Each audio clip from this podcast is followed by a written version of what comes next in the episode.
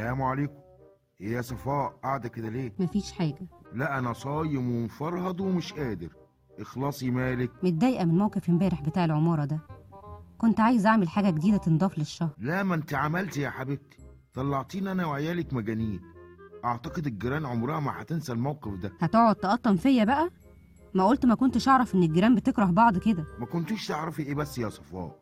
دول كل يوم والتاني عندك بيشتكوا. دي مشاكل من سنين. أنا أعرف منين بس إنهم لسه فاكرينها. يلا مش مهم حصل خير. بقولك إيه عاملة أكل إيه النهارده؟ ولا هنفطر عند حد من الجيران؟ ما تهزرش. ممكن؟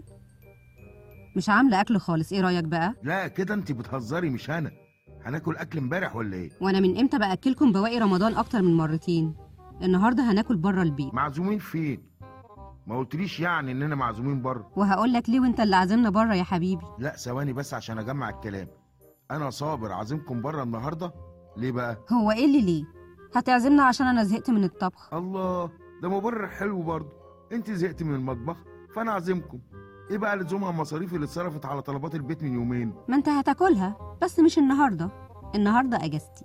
إيه مش من حق آخد أجازة؟ مش بتعب زيكم أنا كمان ولا إيه؟ ولا أنا ماليش نفس؟ لا مش قادر خالص والله ليه المعافره والنقاش. يلا بينا هناكل بره فين؟ عند أختي ولا أختك ولا أخويا ولا أصحابك؟ اختاري الأوبشن كتير. أنا ما بهزرش.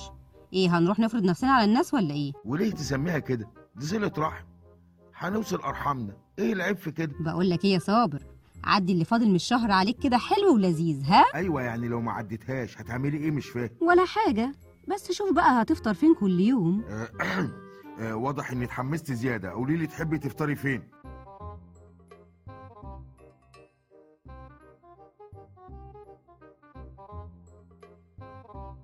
يا حبيبي يا بابا.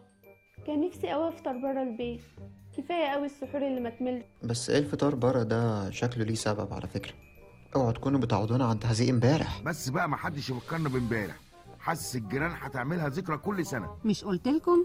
كل البيوت اللي جنبنا هتتكلم عن فكرتنا. ما كذبتش عليكم. لا انت فاهمة غلط. هي اتكلمت علينا إحنا مش على الفكرة. بس بقى كفاية كلام عن امبارح.